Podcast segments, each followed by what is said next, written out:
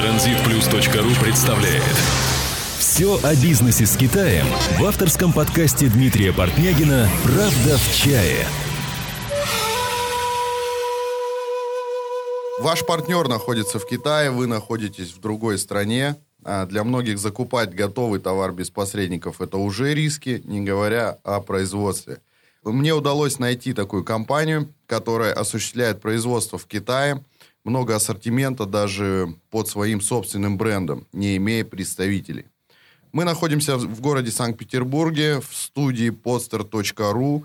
У нас в гостях соучредители группы компаний «Волшебный мир» и розничной сети франчайзинга «Шарики за ролики» Станислав Остров и Сергей Алмазов.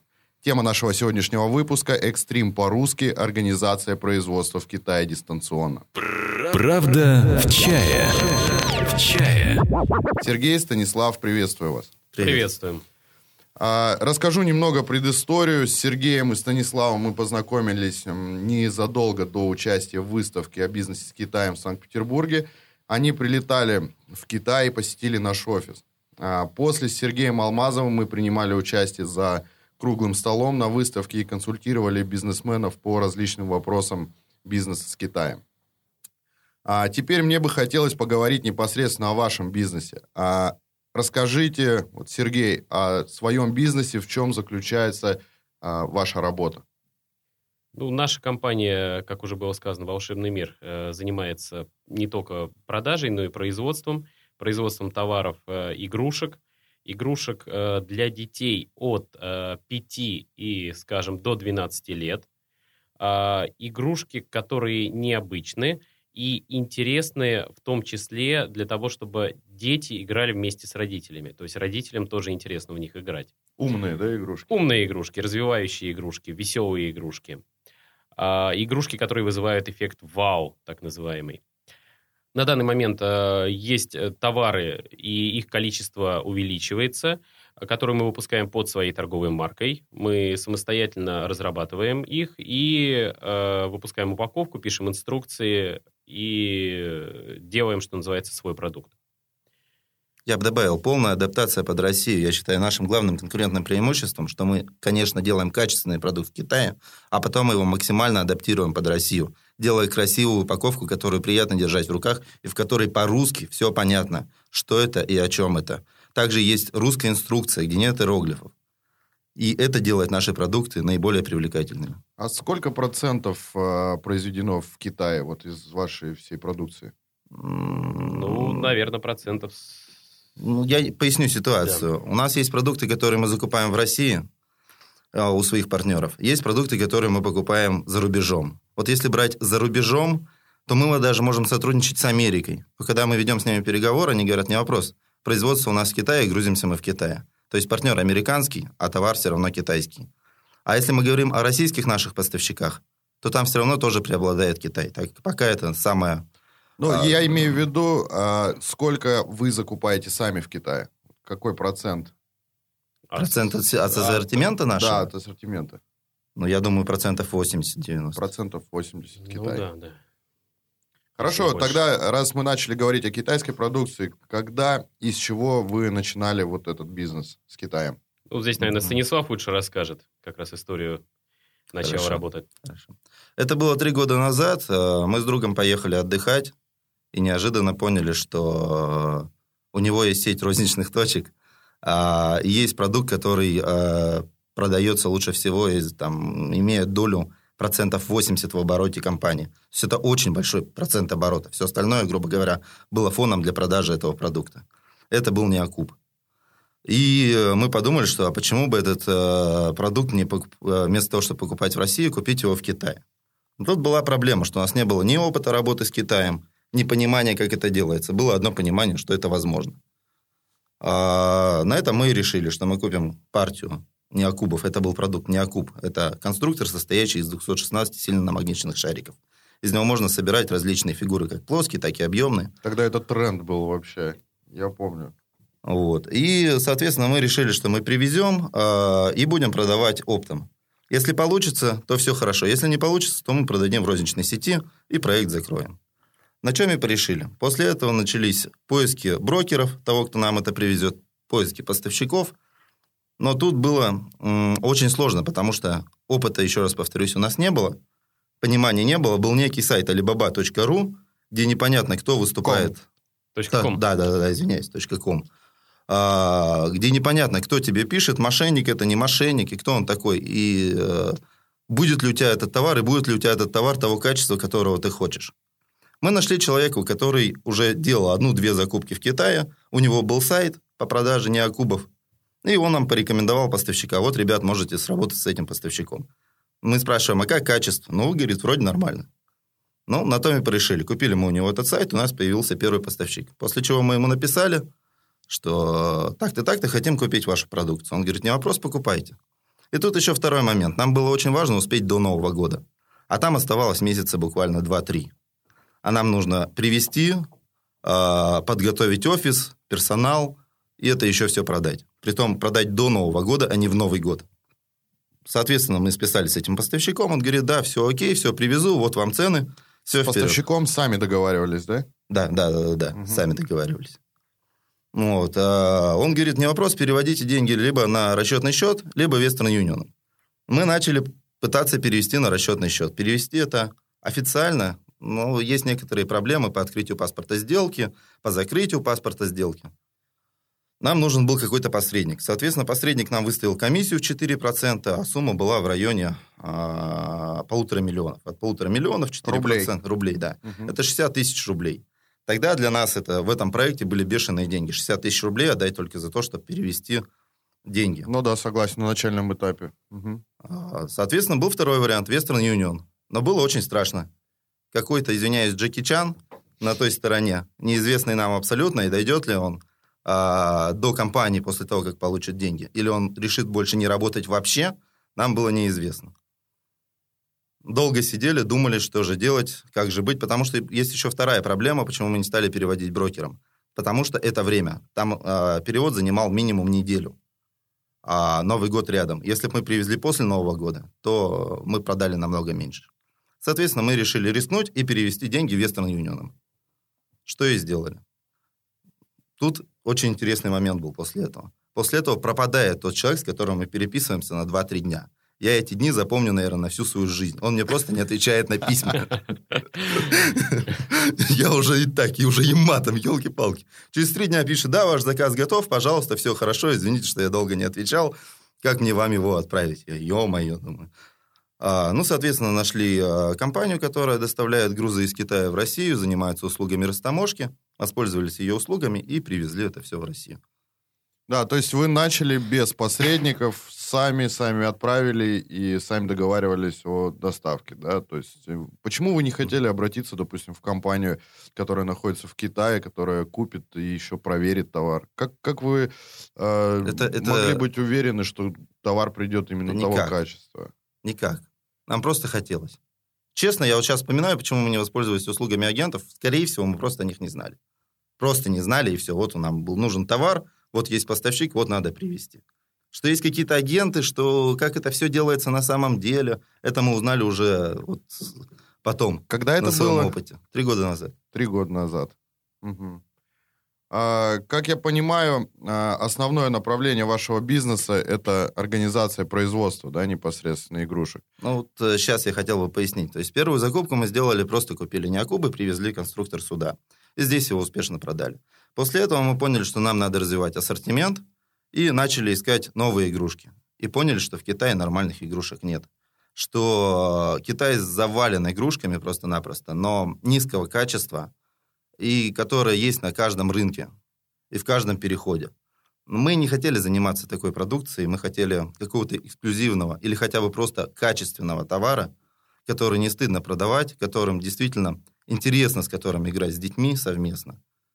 И не страшно за детей, что ребенок, когда поиграет в эту игрушку, все будет хорошо. И с ним, и с игрушкой, и у всех будут только То есть положительные акцент эмоции. делали на качество, да? Акцент делали на качество и на инновационные какие-то игрушки. Те игрушки, которых нет на данный момент на рынке.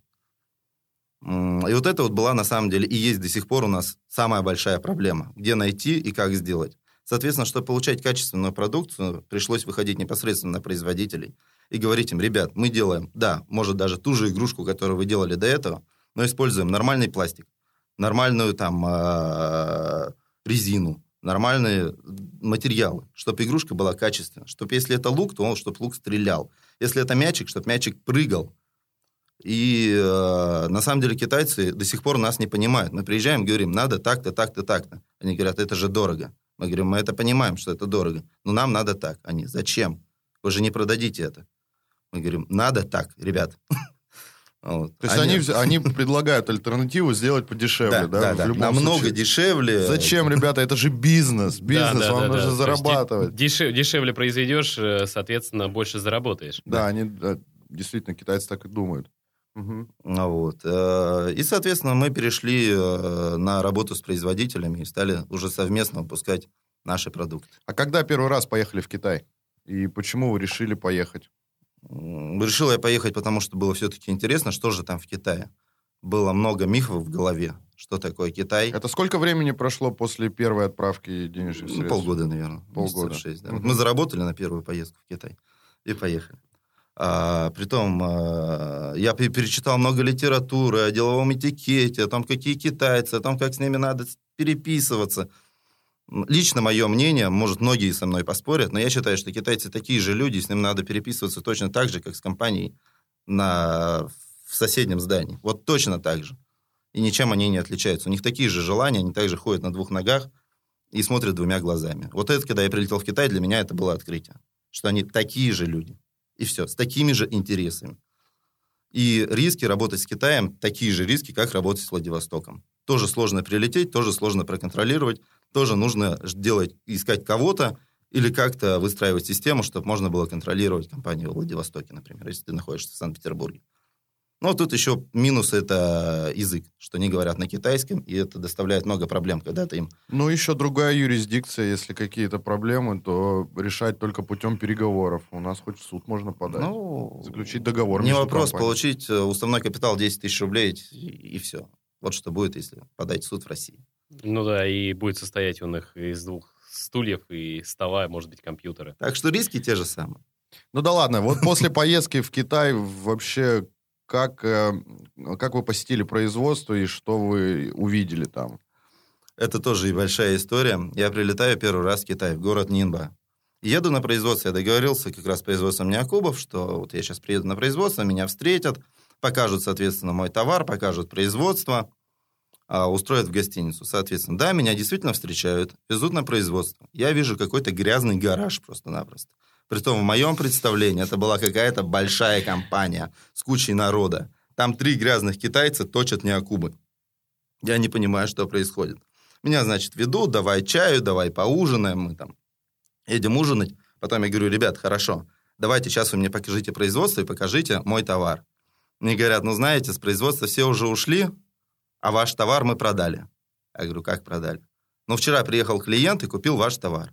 Я говорю, как клиент может купить мой товар? Это мой товар, я вам дал предоплату за него. О чем вы мне говорите?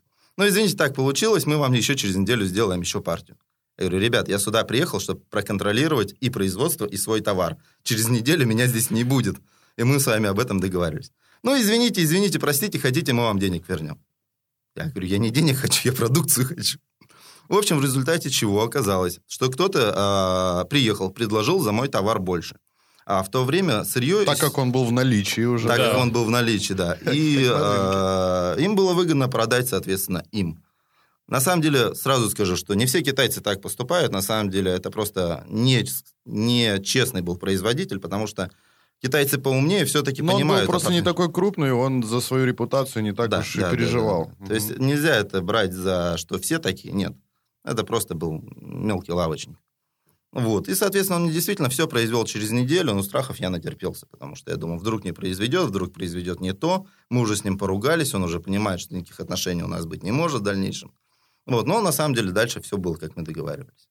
Единственное, что мне пришлось уехать в другой город, потом вернуться обратно, проконтролировать, все, что все хорошо, загрузить это все в контейнер и отправить. А какое количество производства вы вообще посетили в Китае? Ну, примерно на глаз. В смысле, вообще или в ту вообще, поездку? Вообще, вообще, за все время. Ну, я думаю, что... можно сбиться. Ну, может быть, 30. Да нет, нет, нет, нет, нет, Гораздо, гораздо больше. Если с самого начала истории. Ну, может быть, да, может быть и Я- больше. я Ну, даже- больше 30, да, Да, вот так. я Я давайте. считаю цифру крайне маленькой. То есть это, я бы назвал, может, 100, 100, 200. Таких цифрах. И имеется в виду просто производство, чтобы посмотреть, что они из себя представляют, понять, что ничего они из себя не представляют, с ними работать нельзя. И мы ушли. Ну и с многими из этих э, поставщиков, производителей вы до сих пор держите связь, да? Не с многим, только с теми, с кем решили работать. Ну, я бы сказал, наоборот, с меньшей частью. Ну, то есть выбирать надо, да? Выбирать, Выбирать надо. надо. да, и мы развиваемся, они развиваются. То есть некоторые производители, с кем мы начинали работать, мы работаем по сей день, а от некоторых мы отказались, потому что мы выросли, наши запросы, потребности выросли, а они, к сожалению, нет. То есть они по-прежнему остались э, жить и мыслить одним днем. То есть если здесь и сейчас им предлагает кто-то что-то больше или какие-то другие условия, то они, соответственно, отрекаются, так сказать, от тебя, отказываются от договоренностей с тобой и срабатывают, соответственно, с твоим, там, скажем, конкурентом. Вот. На такие, конечно, производства рассчитывать не стоит, надеяться. И в таком случае, конечно, мы ищем что-то другое. Ну вот. Ну, масса, масса как бы причин для выбора производства. Их огромное количество, поэтому э, пытаемся, естественно, искать лучшее. А вот э, наши слушатели, многие задают вопросы, все-таки от какого количества стоит вообще связываться с производителем? Это зависит от специфики бизнеса. Ну, Если при- трактор, то, наверное, от одной штуки. Ну вот я имею в виду, допустим, игрушки, берем ваш бизнес. Ну, я думаю, что от какой-то минимальной партии и, может быть, э, Тут же... зависит еще от того, будешь ли ты в дальнейшем вообще закупать этот товар. Да, от стратегии. То есть, если э, ты делаешь на этот товар упор, если тебе товар действительно интересен, ты его будешь закупать постоянно, ты будешь его развивать, и при том тебе важно качество исполнения этого товара, то производитель. Если тебе не принципиально качество исполнения товара, у тебя большая номенклатура, и тебе главное привести по 10 штучек на всего, то это торговая компания, конечно. Там даже не нужно противопоказано работать с производителем. Ну и плюс, опять же, с производителем ты можешь э, внести коррективы производимые для тебя товары. Этот товар будет произведен именно для тебя. В торговой компании, э, либо у посредника ты купишь то, что есть. Ты берешь это вот так, как это есть. А производство вот под э, собственным брендом в своей упаковке, да, вот которую вы заказываете, как это вообще все происходит? Но я хотел бы поправить, тут не только упаковка, тут действительно разработка продукции с нуля, от производителя уже, а упаковка это как финиш в России, скажем так, завершающая его часть. А, ну вот разработку самого продукта вы доверяете китайцам или вы сами это делаете? Мы сами это делаем, мы ездим по европейским выставкам, мы на самом деле мониторим Европу, Америку, э, YouTube мониторим, и когда мы видим что-то интересное, мы говорим, ребят, вот надо вот отсюда взять вот это, отсюда вот это, и совместить. Или просто вот возьмите эту детальку, ну и сделайте ее как-то по-другому. Но вы образцы, получается, Или привозим образец, говорим, А. вот, вот, вот здесь вот сделано хорошо, надо сделать. Ну, не то чтобы так же, но вот как-то. Можем сказать даже и так же. Вот, вот эту часть делайте так же. А дизайн упаковки? Дизайн упаковки разрабатываем в России. Да, в Китае, к сожалению, с дизайном упаковки просто беда. В Китае дизайна нет вообще. Там, я не знаю, нет ни маркетинга, ни дизайна. Они могут только производить продукт. Все. Ну, нет понимания красоты, по-моему, вообще тоже. Ну, Стас, я с тобой не соглашусь. На самом деле она есть, и все-таки на миллиард человек у них есть э, талантливые Один дизайнер, люди. да. Да, у них есть эти дизайнеры, есть действительно разработчики, есть те, кто что-то придумывает. Но Да, мы с ними встречались, они приехали из России. э, да. нет, нет, нет, нет, Стас, я о другом. В игрушках э, мы их не видели, да, я соглашусь с тобой. А, скажем, э, если это говорить об э, каком-то э, продукте более дорогом, более, э, что называется, связанном с искусством, то там дизайн есть. Мы просто с ним не сталкивались. Ну, Э, может быть, я не видел. Может быть. Если ты, Сергей, видел, то, то значит есть.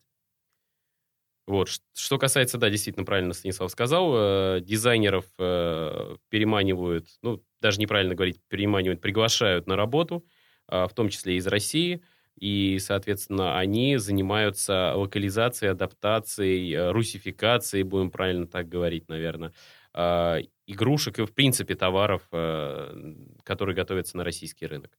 Вот. Они уже рисуют дизайн, разрабатывают его, а, и тогда получается, ну, более-менее что-то достойное. А упаковку делает тот же производитель у вас? Нет, мы ее делаем в России. Да, мы отказались от этого, так сказать, столкнулись с такими неприятными ситуациями, когда наш производитель, понятно, он, он же не типография, он заказывает это на другой типографии, то есть, в смысле, в принципе, размещает на типографии. Вот. И столкнулись с тем, что мы приезжаем к нашему поставщику и видим нашу упаковку, стоящую как бы на стенде, как выставочный вариант, то есть э, любой клиент э, может заказать, в том числе и в нашей упаковке продукцию. Вот. А, было, были конфликтные ситуации, когда с поставщиком мы э, начали ругаться, что ай-яй-яй, почему эта упаковка здесь, и предлагаешь ли ты кому-то э, эту упаковку. Ну, если не хотите, не буду предлагать, ответил он нам. А, на что мы сказали, хорошо, если мы увидим э, эту продукцию, соответственно, в нашей упаковке, твою продукцию в нашей упаковке, тогда мы перестанем с тобой работать. А, после чего мы, соответственно, пошли на производство, и увидели там просто... Горы. Горы, горы нашей упаковки. Как он сказал, ну это же не в России, это же там Украина или там это Россия, но это Ничего Дальний страшного, Восток. Ничего страшного, увидит. да, ну что такого, да. Вот, а в другой, другой компании мы увидели иную ситуацию. Стояла э, наша упаковка, но переведенная на, по-моему, чешский да, язык. Да. На чешский язык. Вот, и на что нам тоже сказали, ну, ну а что такого, это же всего там мы 300 штучек сделали и так далее. Вот, на что мы сказали тоже, ай-яй-яй, дизайн все-таки наш. Ну, обидно, конечно. Китайцы, они, они в этом плане вообще не парятся. Да, не Берут столько даже дизайн, сколько торговая марка наша. Мы отвечаем Да, за качество марка, торговой да. марки. Они туда засунут говна, я извиняюсь. И все, и нам потом пойдут претензии.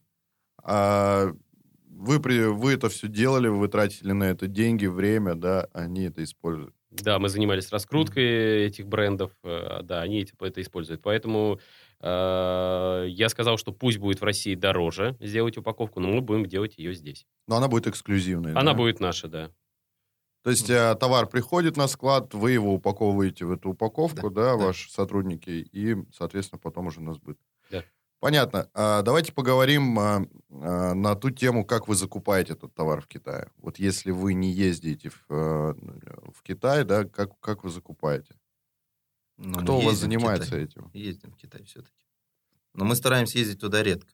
Закупками у нас занимается отдел закупок, который состоит из одного человека. Раньше команда закупок была больше, но мы сократили штат и хотим сейчас, если его и расширять, то расширять на территории Китая.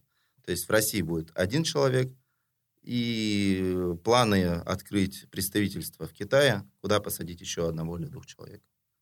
Ну, когда планируете приблизительно? Ну, я думаю, что через год, Ну, может быть. То есть такие это долгосрочные планы. Пока, в принципе, мы справляемся одним человеком в России, плюс на подмогу приходит э, китаец, когда надо провести много переговоров в один день. Пока, пока а вы участвуете в этих переговорах? Да, участвуем. Ну, получается так, что Стас сказал, что у нас один человек в закупках. Но на самом деле, когда горячая пора или, скажем, проработка новых поставщиков, то зачастую и я, и Станислав участвуем в этих переговорах. И мы, соответственно, получаемся как это втроем уже. Вот, то есть э, сотрудник, он выполняет э, какие-то текущие закупки, а мы э, в основном э, работаем именно с новыми поставщиками. А после вот времени, да, какого-то работы с поставщиками, какие они вам бонусы делают приятные? В кафе водят, как мы приедем каждый раз. Кафе, Нет, ну, да, допустим, по, ресторан. по предоплатам они работают? Сейчас мы договариваемся об отсрочке, об отсрочке а, дней 30 до прихода контейнера в порт, но еще не работали по этой схеме, пока вот договариваемся и пытаемся а, воплотить в жизнь. Ну да, с китайцами сложнее в этом плане, они хотят сразу видеть всю сумму, да, Да, а да, потом да. уже отправлять. Вот, ну договорились. Тут еще вопрос э, документа оборота, скажем так, и гарантий для обоих сторон, поэтому пока этот вопрос прорабатывается. Но я думаю, что вот буквально следующую закупку мы уже будем Ну, гарантии без коносамента вы ничего не получите все равно, да, они от, Ну без да, этой да, да, бумаги, да, да. то есть вы оплачиваете, они вам отправляют Стар- бумагу. потом. Раньше как это было? Брокер наш забирает груз, сам делает там контракт, коносамент, все это отправляет, все сам согласовывает. А тут мы, получается, разделяем. То есть надо согласовывать, немножко структуру переработать. Вот поэтому мы очень дорожим нашими поставщиками, которые делают качественную продукцию. Но если нужно проконтролировать нового поставщика, то мы находим агента, который идет и по нашим инструкциям проверяет и качество, и производство, и юридические аспекты. А, ну, приблизительно вот э, какой процент поставок у вас проверяется в Китае? Все. Сто процентов. Все, За да, исключением проверяются? постоянного поставщика, который ни разу не скосячил. На этапе отгрузки или на, на этапе производства? А, Если это новый поставщик, то мы проверяем на этапе до предоплаты, потом на этапе отгрузки. Если это старый поставщик, но его нужно проверять, то мы проверяем на этапе отгрузки. А если это проверенный поставщик, с которым мы давно работаем, и у которого всегда было все хорошо, такое тоже бывает, когда все идеально и уже не первый раз. Тогда мы доверяем фотографиям и не проверяем. А, Сергей, вот расскажи, пожалуйста, сейчас э, много пишут в интернете о том, что а, игрушки из Китая э, опасны для детей. Э, Почему это пишут и какие игрушки стоит покупать э, или заниматься, а стоит лучше, лучше не трогать? Ну, опять же, да, об этом говорят. э, говорят по разным причинам. Тут есть какие-то и политическо-экономические причины, потому что, так сказать, э, такими мерами пытаются а, поднять интерес а, к отечественным производителям, а, игрушкам, произведенным в России. А, Что касается вреда, э, естественно, ну, как и везде, есть опасные продукты.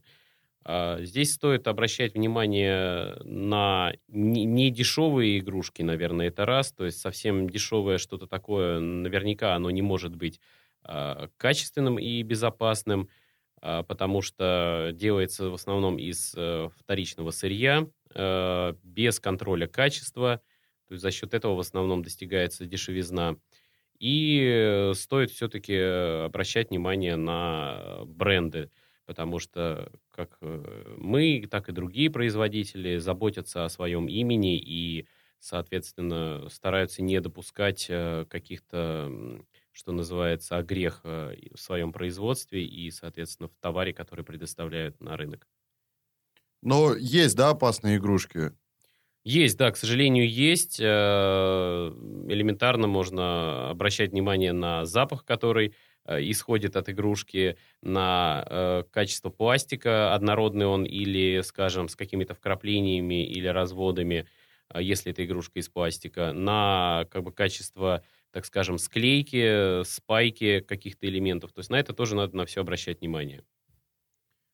А, хорошо, я думаю, что мы вопросы все обговорили. А, какие могли бы вы дать советы начинающим бизнесменам, которые хотят наладить свое производство в Китае? Не обязательно, что это будут игрушки, пусть это будут другие товары. Вот на данный момент, э, когда вы столкнулись уже с многими ситуациями при работе с Китаем, что бы вы могли посоветовать? Ну, я бы, наверное, сказал, что надо не бояться, рисковать, но все-таки, чтобы риски были обдуманные. А, Соответственно, стоит э, сначала определиться, что вы будете делать, а не, не отталкиваться от того, что бы я мог бы привезти из Китая. Очень большая ошибка, что вот есть Китай, там все дешево, что оттуда не привези, все будет э, востребовано на рынке. Это полная ерунда. А, исходить надо из того, что все-таки тут требуется. То, что вы, соответственно, уже дальше будете искать в Китае, найдете и привезете сюда. А, соответственно, в зависимости от того, а, насколько вы а, собираетесь выстраивать долгосрочные отношения с Китаем, насколько это будет для вас, так сказать, приоритетным направлением, потому что, возможно, ваши занятия подразумевают только закупку частичную, либо разовую какую-то закупку в Китае. А если ваш бизнес, в принципе, строится и в основном основан как бы на работе с китайскими поставщиками, то стоит э, лететь в Китай, общаться, знакомиться лично, посетить выставки в Китае, на которых вы сможете познакомиться достаточно с большим ассортиментом и, в принципе, понять, что такое Китай а, и как с ним работать. Вот, лететь э, недели на три, на четыре, чтобы действительно сложилось какое-то впечатление. Я хотел бы доп- дополнить Сергея а, тем, что э, надо понимать, что Китай это такие же люди, я повторюсь немножко, но это очень важная мысль, что с ними надо выстраивать партнерские отношения и контролировать, и дружить а, точно так же, как с любой компанией, которая находится на территории России. А, и точно так же контролировать. Контролировать самому, контролировать через агентов. Это уже зависит от структуры вашего бизнеса. Китая не надо бояться. Да, туда действительно нужно слетать, чтобы понять это все, действительно прочувствовать на себе. Можно начать бизнес не летая, используя агентов. Это тоже как вариант. Все зависит от ваших объемов, от ваших целей. Вот, наверное, Western это Union переводить деньги? Все зависит от ситуации. Если вы уверены тому, кому переводите, то переводите. Если вы не боитесь потерять эту сумму, в нашей компании это до 700, тысяч, 700 долларов, то есть мы готовы потерять 700 долларов, не проверяя, потому что проверка стоит, грубо говоря, 150 долларов, то переводить. Почему бы нет? Можно наоборот, можно перевести маленькую сумму и посмотреть, как это сработает или нет. Хорошо, понятно все. А, большое спасибо. Напомню, тема сегодняшнего выпуска а, была «Экстрим по-русски. Организация производства в Китае дистанционно». Принимали участие соучредители группы компаний «Волшебный мир» и розничной сети франчайзинга «Шарики за ролики» Станислав а, Остров и Сергей Алмазов. Я по-прежнему ведущий Дмитрий Портнягин. Вы слушали подкаст «Правда в чае». Я желаю вам удачи и вселенского терпения при построении бизнеса с Китаем. До свидания. До свидания. До свидания. Подкаст выходит при поддержке www.transitplus.ru